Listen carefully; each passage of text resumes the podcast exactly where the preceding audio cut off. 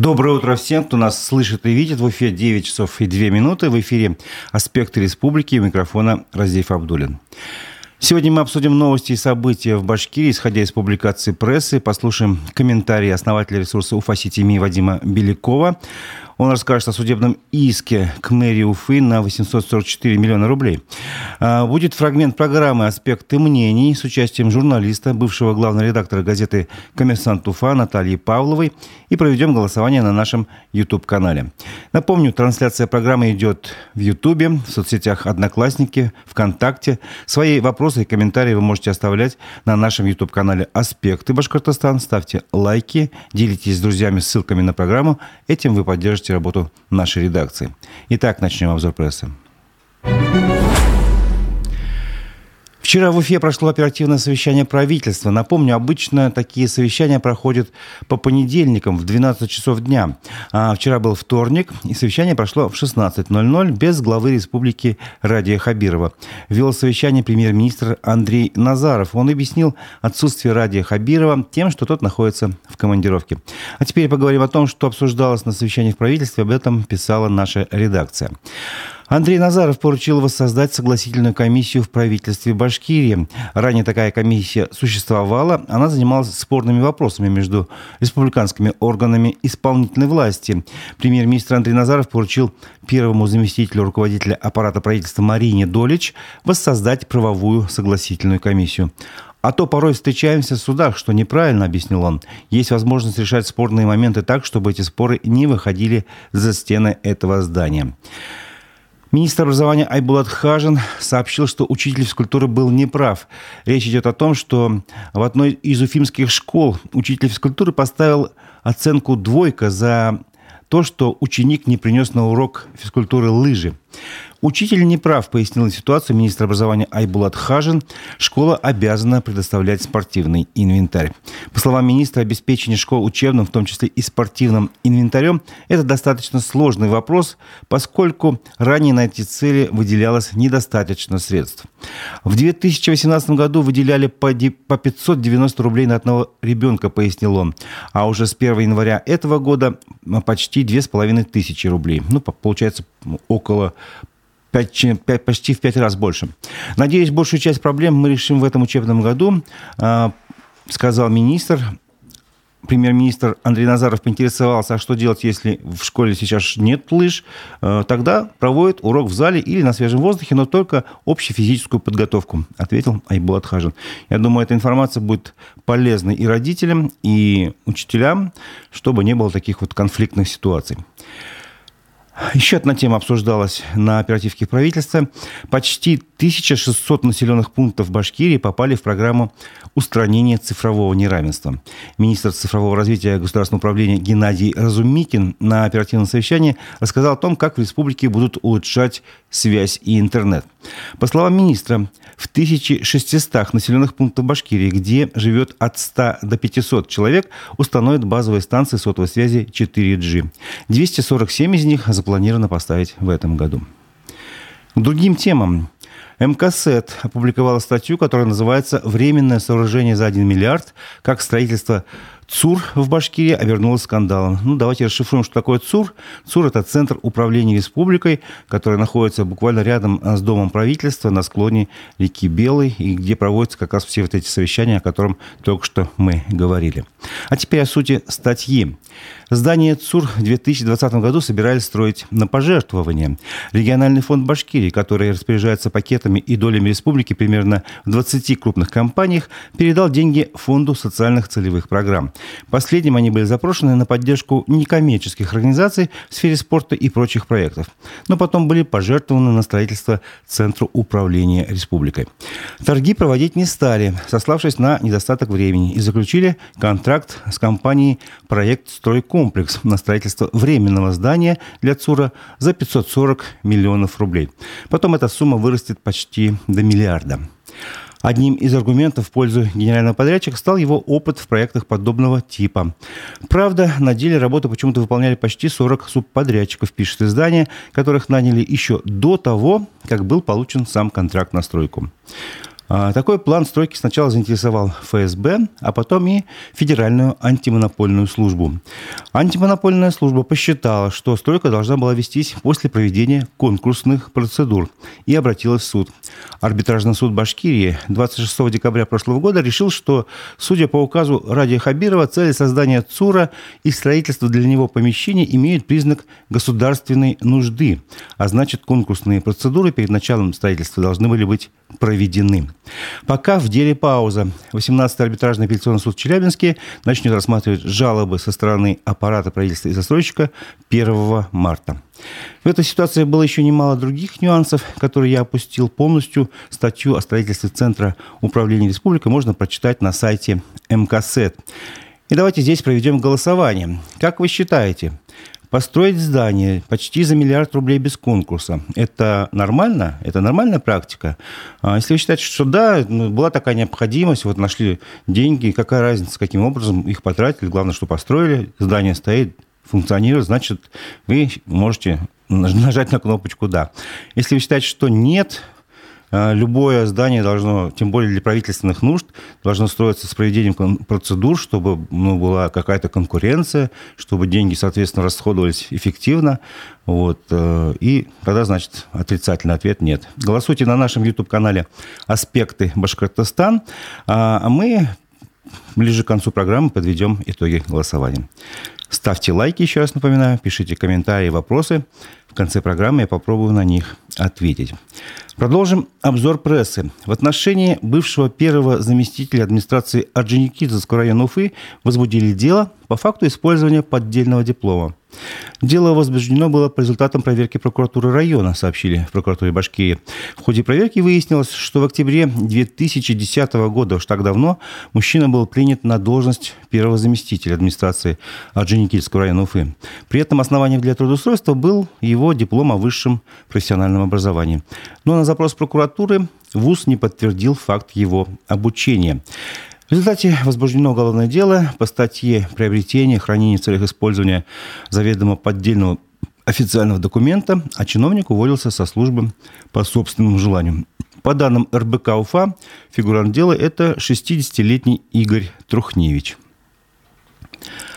Администрация Уфы проиграла иск по отмене строительства дома на месте АКФ. Об этом сообщает РБК Уфа. Арбитражный суд Башкирии 30 января отказал в удовлетворении иска администрации Уфы к Министерству земельных и имущественных отношений. Иск был подан в связи со строительством многоэтажного дома на проспекте Октября на месте здания бывшего АКФ. Мэрия попыталась протестовать решение Минземимущества о передаче земельного участка площадью 0,6 гектара предпринимательства Татьяне Уваровой. Этот участок впоследствии перешел в пользование специализированного застройщика проспект, который сейчас возводит э, жилой комплекс на соседнем участке. Результив, результативная часть решения суда пока не опубликована, но можно сделать вывод, что застройщик может спокойно строить и дальше. Хотя часть городских общественников, конечно, так не считает. Я думаю, что история вокруг стройки на месте бывшего АКФ на этом еще не закончена. Прокуратура вынесла предостережение министру здравоохранения Башкирии Айрату Рахматуллину.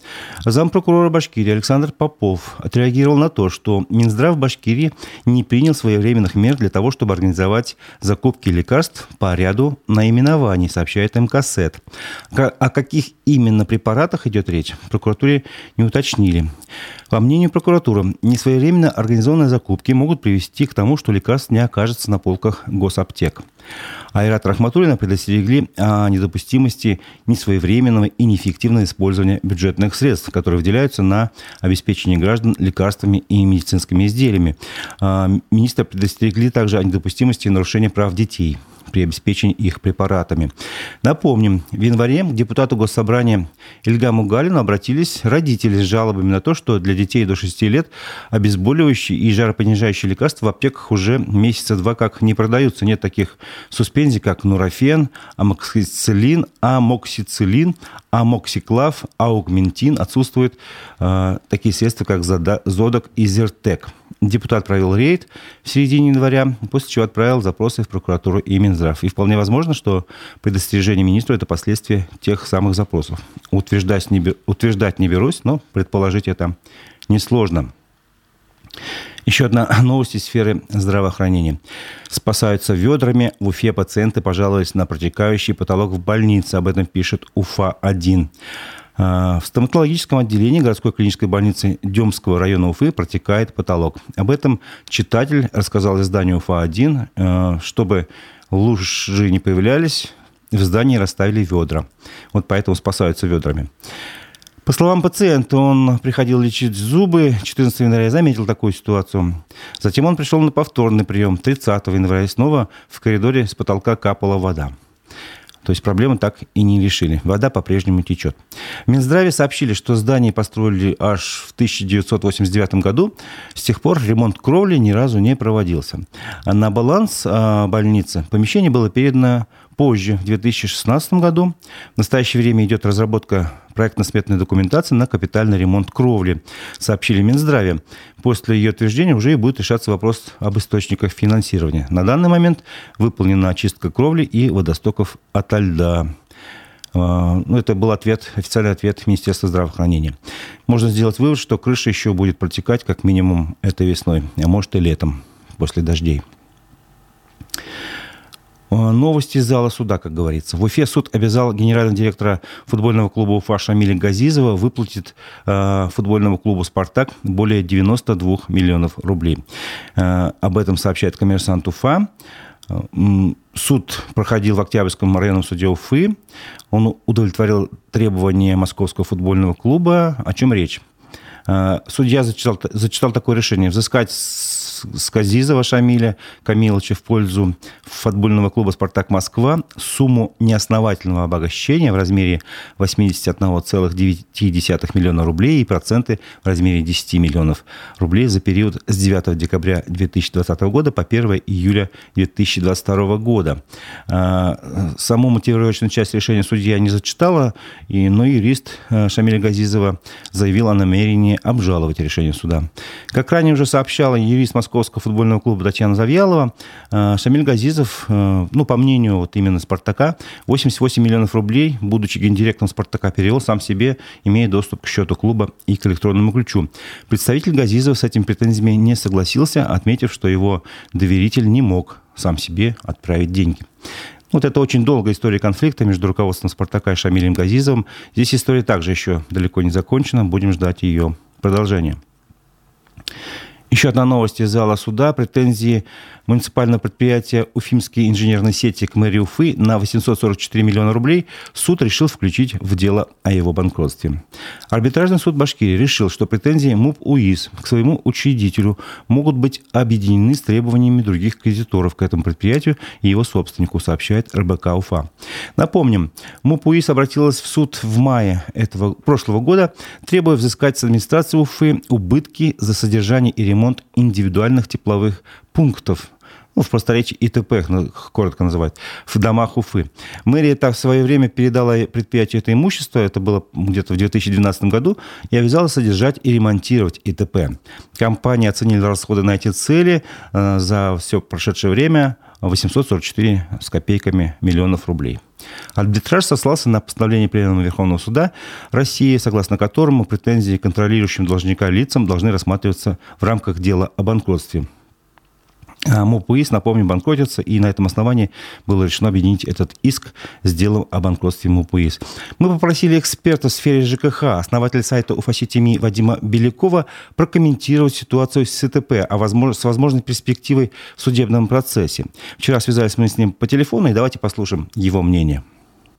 Ситуацию, насколько я понимаю, ну, исходя из позиции УИСа, в том, что когда ИТП эти меняли в Уфе по программе там, модернизации, там, реформации, да, там несколько разных программ было энергосбережения, на тот момент, по моему мнению, администрации правильнее было бы поступить таким образом, что раз они поставили в домах, то надо было начинать мероприятие по передаче жителям. Ну, потому что это все-таки используется как общедомовое имущество и прочее, и ряд регионов других в Российской Федерации, которые примерно то же самое делали, они по такому пути пошли. А в Уфе, э, так как это проходило без собраний, ну, как сейчас это выясняется, и в целом, да, там жители об этом говорят, что в те годы, именно там с 2000 2009 по 2012 э, собраний именно не было. Ну и, видимо, так как жители на тот момент еще не сильно вникали и разбирались, э, решили их передать в муниципальное предприятие. Боюсь ошибиться там в деталях. Их там приняли в муниципальную казну, сделали его муниципальным имуществом, потому что в том числе за счет кредитов банков закупалось это оборудование. Плюс гасились эти кредиты в том числе за счет продажи ЦТП, то есть центральных тепловых пунктов, которые там уже, по сути, в каких-то районах были были не нужны из-за установки ИТП. Ну так вот, такая долгая сложная история. И, видимо, повторюсь, за руководителей администрации тех периодов там мне сложно комментировать. Вот они приняли такое решение. Хорошее или плохое, там сложно сказать, но вот uh, УИС, ну, как минимум в лице тех кредиторов, которые сейчас уже управляют банкротным предприятием, они посчитали, что в те периоды администрация повела себя неправильно, якобы заставила УИС обслужить эти ИТП, хотя они там не являлись, да, там собственностью, и УИС как муниципальное предприятие, которое, по сути, должно извлекать доход, они на нем не зарабатывали, то есть несли какие-то определенные издержки, убытки, ну и вот они хотят сейчас компенсировать. У меня двоя двоякое мнение по поводу возможности компенсировать, потому что года два назад УИС обращался с такими же требованиями к управляющим организациям города. ЖХ ну, практически всех районов, где вот эти ИТП стояли. Три инстанции проходило, ну там как минимум советский это начал, по остальным я уже дальше сейчас тоже не помню ситуацию. Скорее всего, они там также и пошли там паровозом. То есть они взыскали с УЖХ, ну условно, советского, там, Орджоникидзевского, Кировского и прочих районов сумму за обслуживание этих ИТП. То есть сейчас, ну, по сути, УИС хочет дважды эту сумму взыскать. То есть один раз сначала с управляющей компании, сейчас с администрации. Поэтому непонятно, да, там, чем обоснованы эти хотелки УИСа. Что решит суд, ну, там уже видно будет. Это был Вадим Беляков, основатель ресурса UFA который помогает в защите прав граждан в сфере ЖКХ. А мы продолжим. Я напомню, что на канале YouTube в Ютубе «Аспекты Башкортостана». Мы проводим голосование, а, узнаем ваше мнение, насколько нормально вы считаете практику, что строительство здания, которое используется для правительства за миллиард рублей почти, можно было построить без конкурсных процедур. А, открывайте канал YouTube в Ютубе «Аспекты Башкортостан», смотрите, голосуйте, оставляйте свои комментарии, вопросы. А, ближе к концу программы подведем итоги голосования и попробуем ответить на ваши вопросы, если они, конечно, там накопятся. А, продолжим. В Украине погибли два уроженца Сибая Марат Махьянов и Евгений Старцев.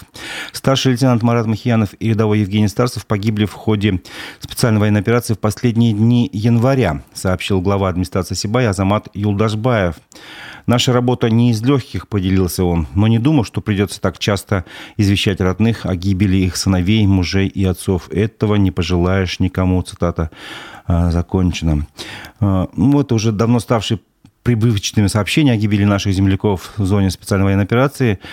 По данным из открытых источников, на сегодня погибло примерно 374 наших земляка.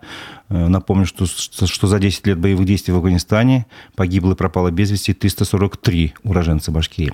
Теперь предлагаю прерваться и послушать фрагмент программы «Аспекты мнений» с участием журналиста Натальи Павловой, бывшего главного редактора э, газеты «Коммерсант Уфа». Вчера с ней пообщался мой коллега Дмитрий Колпаков. Давайте послушаем. Что можешь сказать о свободе прессы, негласных запретах и ограничениях СМИ вот в то самое рахимовское время, те самые рахимовские 17 лет?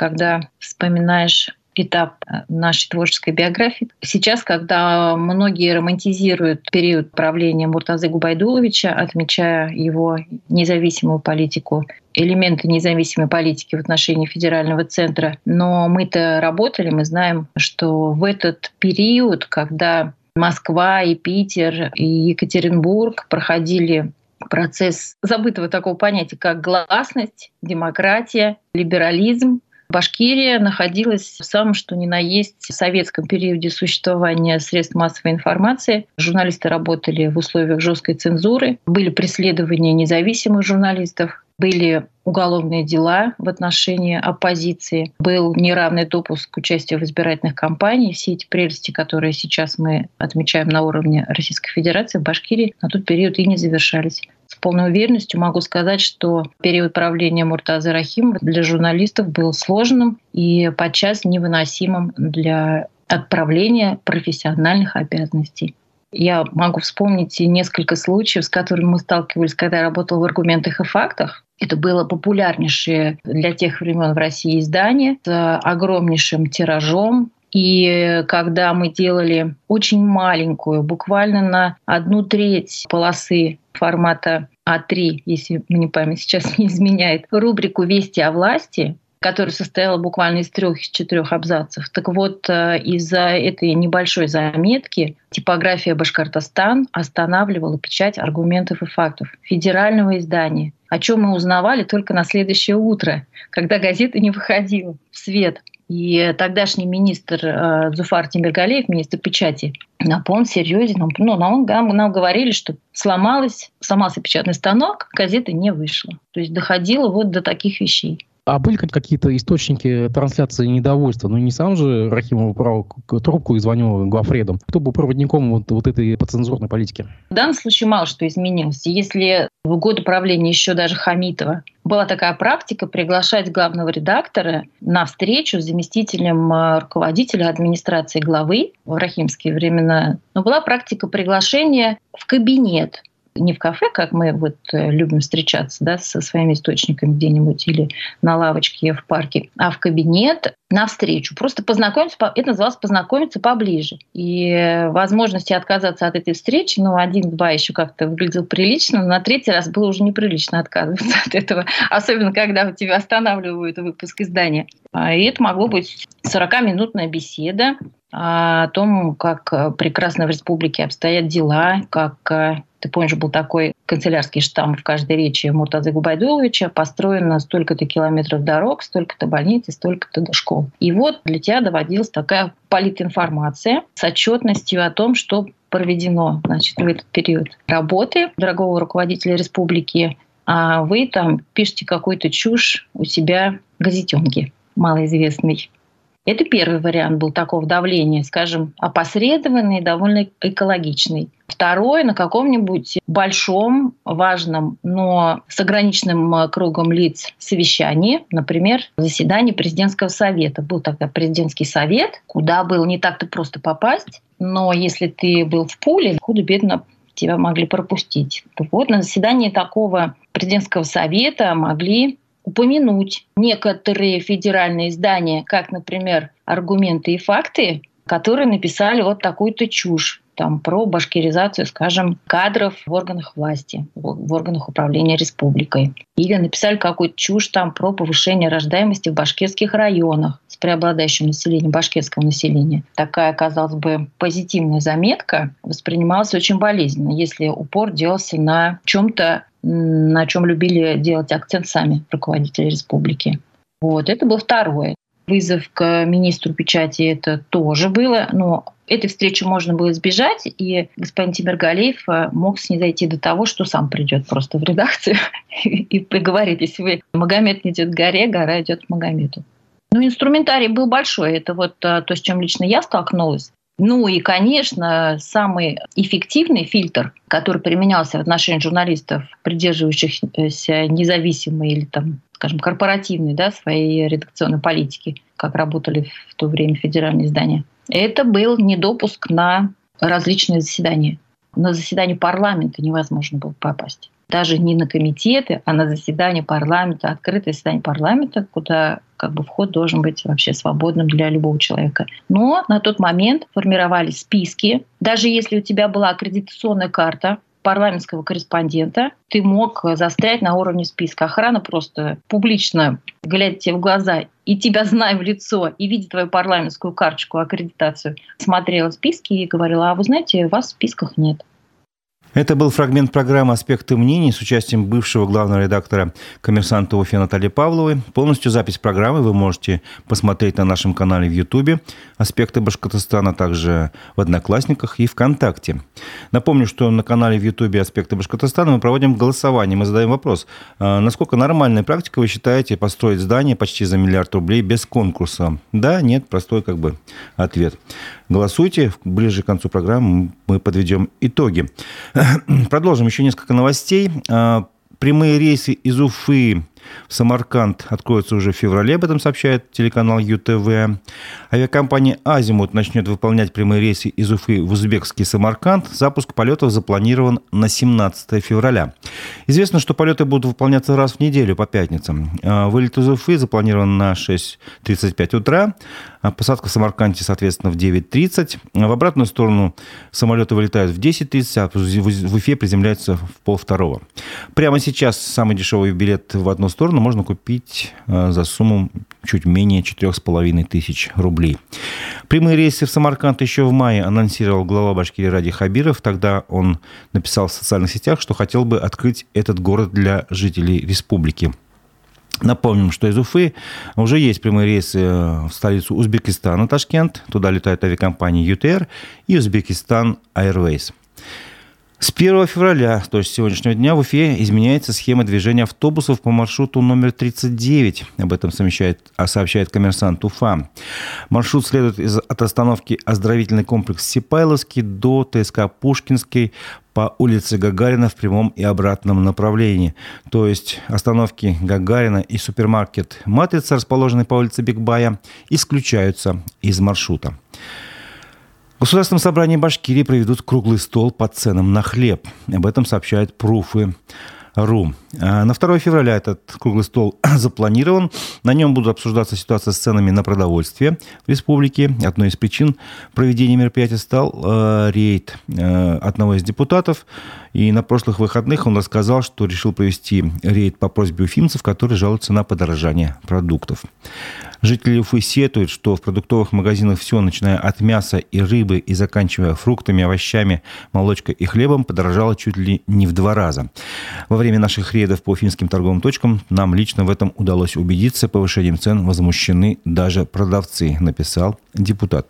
Посмотрим, как смогут повлиять на ситуацию с ценами депутаты Государственного собрания. А теперь предлагаю подвести итоги голосования. Давайте посмотрим, что же считают наши слушатели и зрители. Итак, мы задавали вопрос. Э, построить правительственный комплекс почти за миллиард рублей. Это нормально, да или нет? Итак, результаты голосования. Ну, нет, ответили 100% ответивших. Ну, соответственно, что это нормально, 0 считают 0%. Ну, с, понятно. Спасибо большое, уважаемые слушатели, зрители. А, я обещал посмотреть, какие вопросы вы успели задать во время программы на YouTube-канале «Аспекты Башкортостана». Вот один из вопросов. А, пользователь с именем Инорса спрашивает, когда уже на 207 маршруте будут нормальные автобусы и куда делся 290 маршрут. А, ну, лично я вам точно ответить на этот вопрос не смогу, но обещаю переадресовать эти вопросы нашему эксперту по транспорту Олегу Арефьеву. И в программе «Аспекты городской среды», которая выходит по пятницам а, в 11 часов, я надеюсь, он ответит на этот вопрос. А, Ильяс Баширов отмечает, наличие высшего образования для муниципальных служащих стало обязательным лет 10-15 назад. Но это в ответ на нашу новость о том, что один из чиновников Орджоникидского района попался на поддельном дипломе. А, бюджет похож на решето, которым таскает налоги населения в обход федерального закона 44 считает Искандер Махмутов. Ну, с вами трудно не согласиться. Цены на билеты а, Отличная это речь о новости, видимо, в Самарканд. Шикарные места. Самарканд, Хива, Бухара. Огромное количество туристов, но не из России. Ну, это как видимо, приглашение посетить Узбекистан. Ну что ж, видимо, хорошая страна. Э, на этом э, теперь все. Расскажу, что ждет вас в нашем эфире сегодня. В 11 часов мы встретимся в программе «Аспекты мнений» э, с участником, с членом Центрального комитета КПРФ, депутатом Государственной Думы Александром Ющенко. Подключайтесь, задавайте вопросы. После 12.00 в нашем эфире программа «Digital Среда». Ее ведущие Владимир Барабаш и Константин Акаемов познакомят вас с новостями в сфере digital и маркетинга и обсудят эти новости. Так что оставайтесь с нами. Увидимся в 11 часов. До встречи в эфире.